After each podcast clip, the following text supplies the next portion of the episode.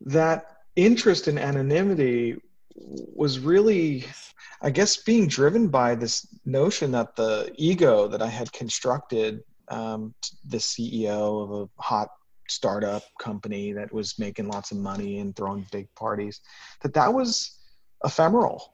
You know it was a it was a veneer um, and i had built that character to play a specific role and that character was dying while on stage. And i don't think the character wanted to die with without the curtains drawn first. And so going to new york in a way was drawing the curtains on that dc stage so that as i began to exit this business and this this character and this role um, i could do it maybe with a bit more grace or maybe at least i wanted to feel a little safer doing it. Hey this is your host debbie weil Welcome to Gap Year for Grownups, a podcast for those who believe in a timeout to reinvent your life, especially at 50 plus when you're figuring out what comes next, and for anybody being forced right now to reinvent yourself.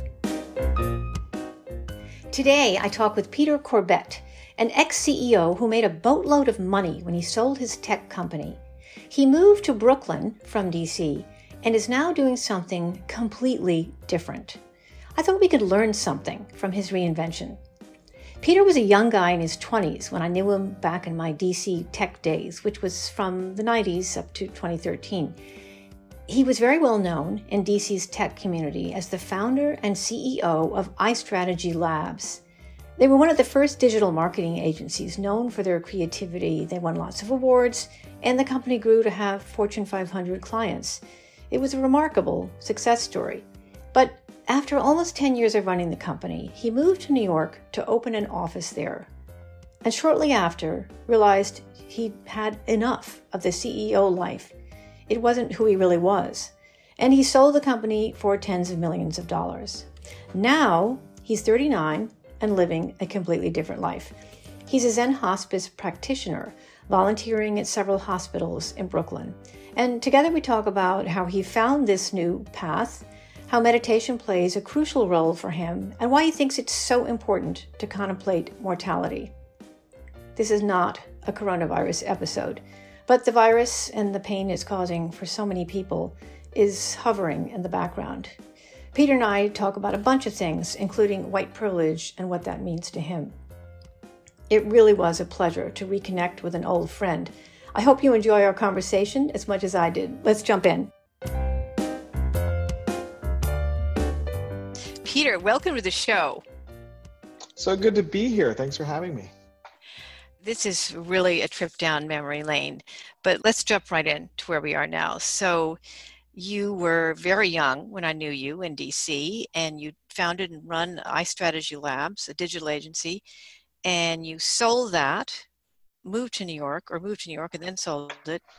And now you live in Brooklyn and you have a completely different life. That's uh, and you're still not very old. You told me you're 39. So you've gone from, you know, wonderkin to still a young person, you know, phase two of mm. your mm-hmm. life or mm-hmm. totally different. Tell us how that works.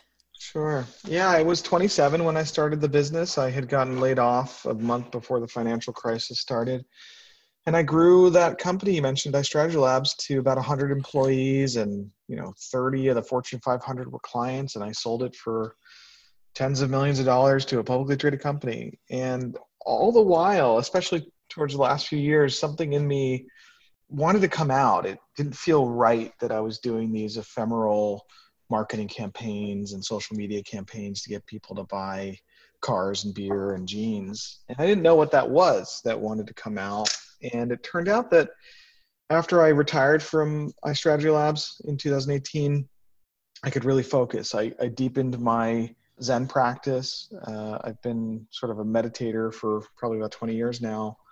And I saw that I it felt right to live a life of service. That's what felt right. And the way that I serve today, sort of twofold. Uh, I'm a Zen hospice practitioner, so I work with the sick and dying.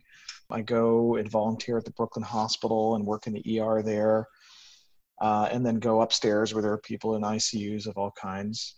And then the other way of service really remains to be in the entrepreneurial um, arena. Just this past two weeks, uh, you know, while we're recording this podcast, we've got the the COVID nineteen outbreak happening. I've been on calls with hundreds, literally hundreds of entrepreneurs, talking with them, hearing how they're feeling, because we all often feel that our businesses are us, and that if our businesses are dying, we're dying. So yeah, I'm I'm living a let's call it a Zen life, focused on um, taking care of other people if I can.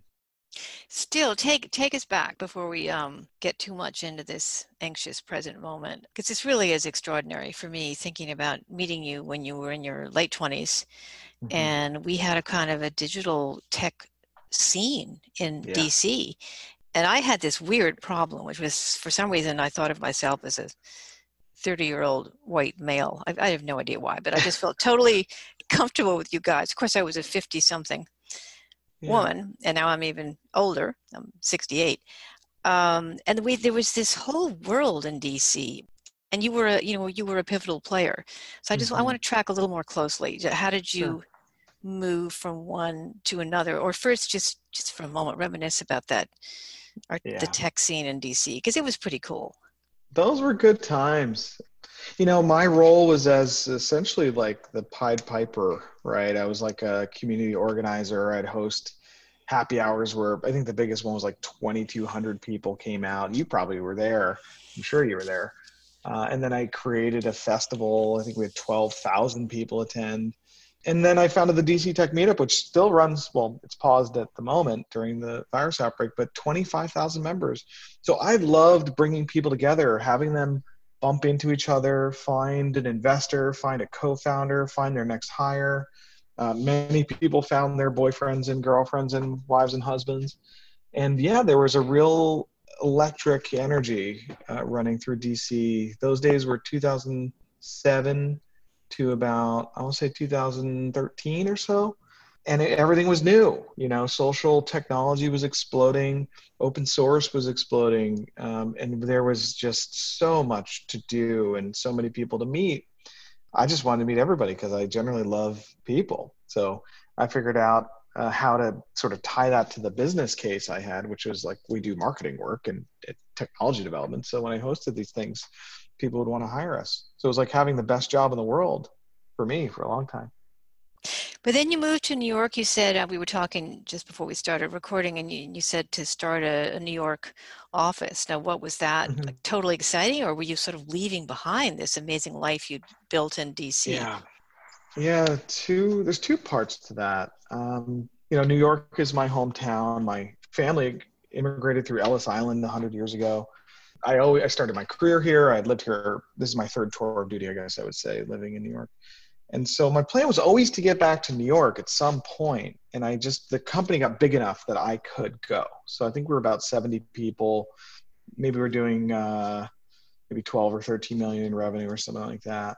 So I went up to New York to start the office, and that's that's fine. And that's what I told my team, and that's what I told the world because it was a big it was a big thing for me to leave DC because I was so I guess visible for better for worse, I, you know, if I walked down the street in Dupont Circle, I'd get stopped by strangers and they'd want to pitch me their startup or talk about marketing or whatever. And that was cool. I was happy to talk with them. And then going to New York, I, I regained an anonymity that I didn't know I had lost. And I didn't realize that anonymity was actually a wonderful thing in this age of social media. And that interest in anonymity was really i guess being driven by this notion that the ego that i had constructed um, the ceo of a hot startup company that was making lots of money and throwing big parties that that was ephemeral. You know it was a it was a veneer um, and i had built that character to play a specific role and that character was dying while on stage and i don't think the character wanted to die with without the curtains drawn first. And so going to New York in a way was drawing the curtains on that DC stage so that as I began to exit this business and this this character and this role, um, I could do it maybe with a bit more grace, or maybe at least I wanted to feel a little safer doing it. So that's the real deep answer, I guess I would give you. Well, that's that's pretty interesting because for those of us, you know, on the outside still following you, although again, I left DC in 2013, uh, we had no idea. So I, I didn't even know mm. that you were uh, a meditator. Yeah. Um, yeah. So boy, you hid that pretty well when you were on stage uh-huh. and your, sure. your tech role. So all right, so so keep going a little bit because just the way this plays out, I think is is useful for anyone listening mm-hmm. who's um, thinking about maybe not just a gap year, but what I call a gap life when you really yeah. pivot and do something different because we all talk about that. Mm. Oh, wouldn't it be cool mm-hmm. if some of mm-hmm. us are 55 or 60 when we say that, and you, of course, were, I don't know, 35. So, how did you yeah. slowly go from relishing anonymity to realizing, oh, you just really wanted to live differently? Mm. Well, it, it, took a deepening of my my Zen practice to see that. Um, and for those who are not aware of what that entails, um, simply sitting in meditation each morning is the, the sort of the basics of it, um, which doesn't sound so you know profound. Um, but in fact, if you just sit quietly and be as still as possible with yourself, um, you're sort of shown you're shown all of it. You're shown the true nature of this whole reality, and that takes a lot of time. It takes a lot of looking. And I'm not suggesting I see the true nature of all things. I just see more clearly some things. And the things that I began seeing was uh, just what I described. You know that I was an actor on the stage in a certain way. That I was driven by the uh, accumulation of wealth because I had grown up, you know, without money. You know, I had a a single mother of three, uh, trying to raise us through the difficult 80s and 90s. And, and she was very fortunate to marry a wonderful man who's now my, my dad, my stepdad, but my dad. And, um, and I f- tried to fill that void. And I filled it with money and attention.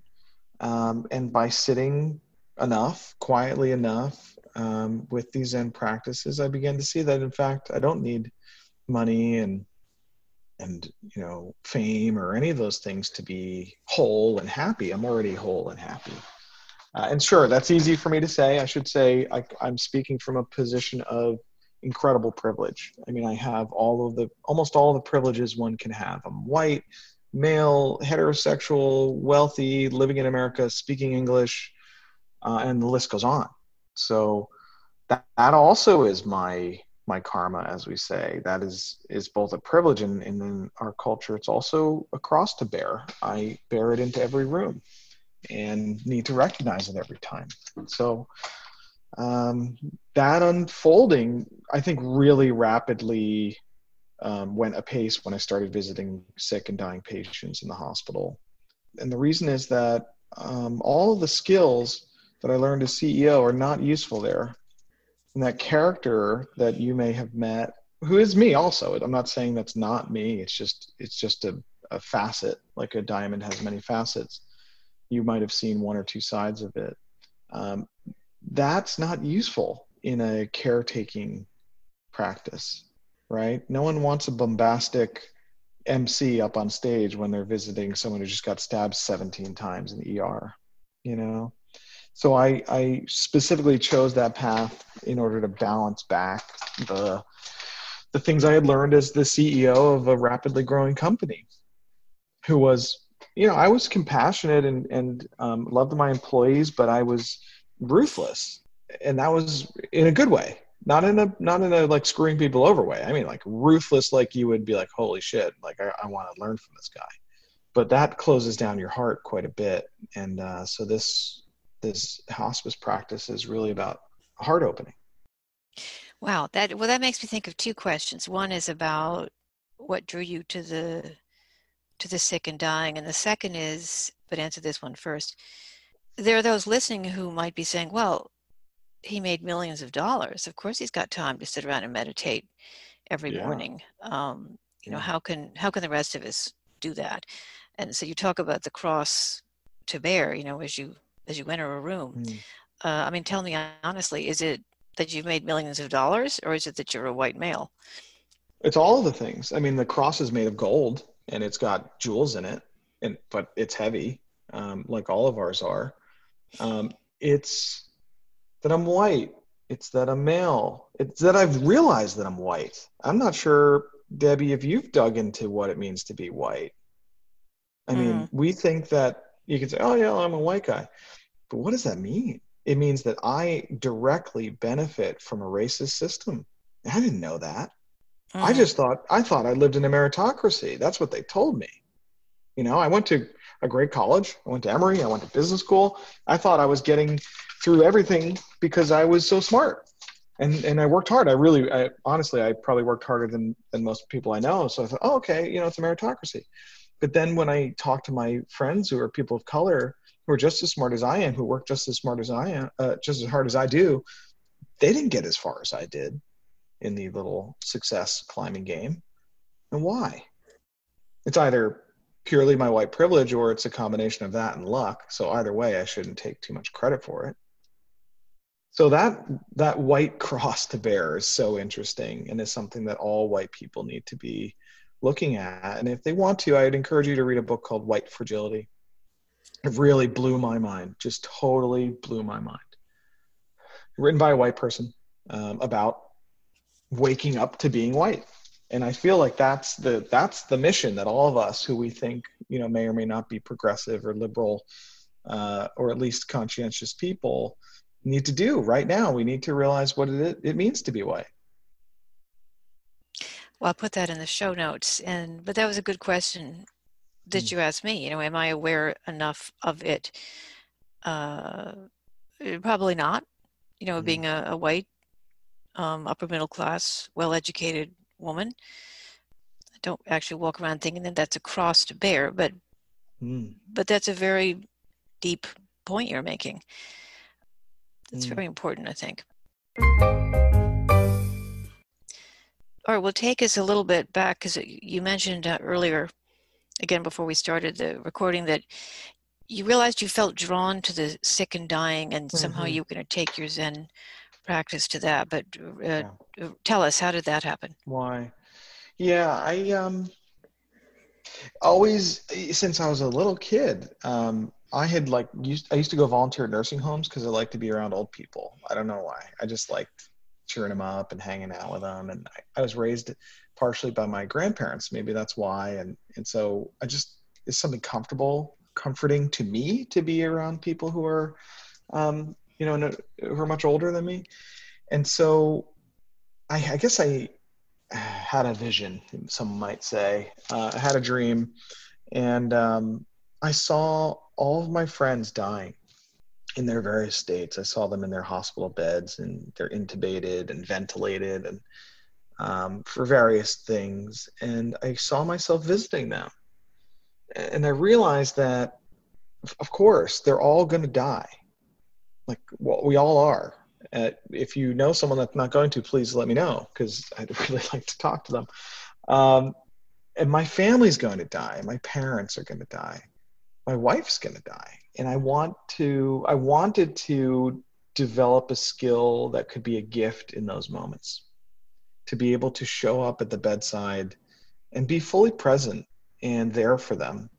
And it turns out that in our culture, because we we tend to hide the old and sick and dying away and don't really want to face it that you know there's not a huge pool of people that are just great at showing up when someone's dying even you know showing up at the ho- hospital room and giving the gift of flowers and then kind of getting out of there real quick that's not quite an, that's not quite enough we've got a lot more capacity so it turns out there are training programs and they're the one i'm in is called foundations in contemplative care by the uh, New York Zen Center for Contemplative Care. It's led by two wonderful sensei, two Buddhist monks.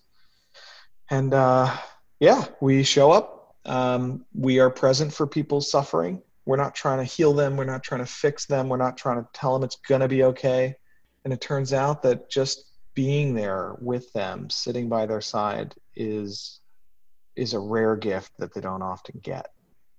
And so a lot of my time also now is spent working with the families of people who are dying. Um, I've done that twice in the past week, even though I can only do it through video calls now because of the coronavirus outbreak. And um, yeah, it's it's spiritual care. That's the title of the hospital. I'm a spiritual care volunteer, and I'm not a religious person. so I, who knew I was going to be a spiritual care provider? Well, I think it sounds the way you describe it, it, it sounds just like a very natural progression and i guess maybe that's hmm. what's mm. fascinating about it but you did mention old people and mm-hmm. the coronavirus and what do you think about i don't know whether it's really a discussion or it's below the surface but this idea that you know we've seen somewhere maybe it's mostly social media that well it's okay it's just mostly going to be old people people over it depends how people define it people over 60 mm. over 70 yeah. over 80 who are going to die so you know whatever what, what do you what do you make of that whether you want to call it a meme or whatever mm. Well the first thing is it's fake news i'm sorry to use that phrase um, it's fake news i mean i'm, I'm here in brooklyn uh, new york state 55% of the cases are under 50 years old so, um, and the two people that I know that have died of uh, coronavirus so far, um, which are two degrees of separation for me, so they're not direct relationships. Um, one was 34 years old. Oof. So this this is fake news. Um, the uh, but where where I think you're going with that question is is somehow the older generation more disposable, right? Do we think that it's like okay if the older people die? and you know culturally we tend to think like oh they lived a long life right like oh it you know and i can understand that um, it doesn't make it any less painful to people um, though i will say my grandmother of 100 years old died last month and and we were able to really celebrate you know and i've had um, i guess i should have said this uh, earlier i've had about almost 20 friends i guess die in the last 20 years so I'm used to funerals and, and I'm used to younger people dying. So when an older pe- person dies in my life, it's like, it's more of a celebration. It's hard to celebrate a 25 year old hanging themselves, which I've had happen a few times uh, among mm. my friends. Do you have any tips for those of us um, who've maybe been thinking about, gee, I should done a little meditating, but I should do more, or I don't know, tips for this kind of quiet mind that you oh, cultivate? Oh, yeah. Oh, yeah. Um, the first thing is it's really not that hard. You just sit and you follow your breath. And what I mean by follow your breath is um, you just count, you try to count to 10 um, without having a thought. And if a thought comes up, that's okay. Just as soon as you remember that you're thinking, uh, just go back to trying to count to 10 again.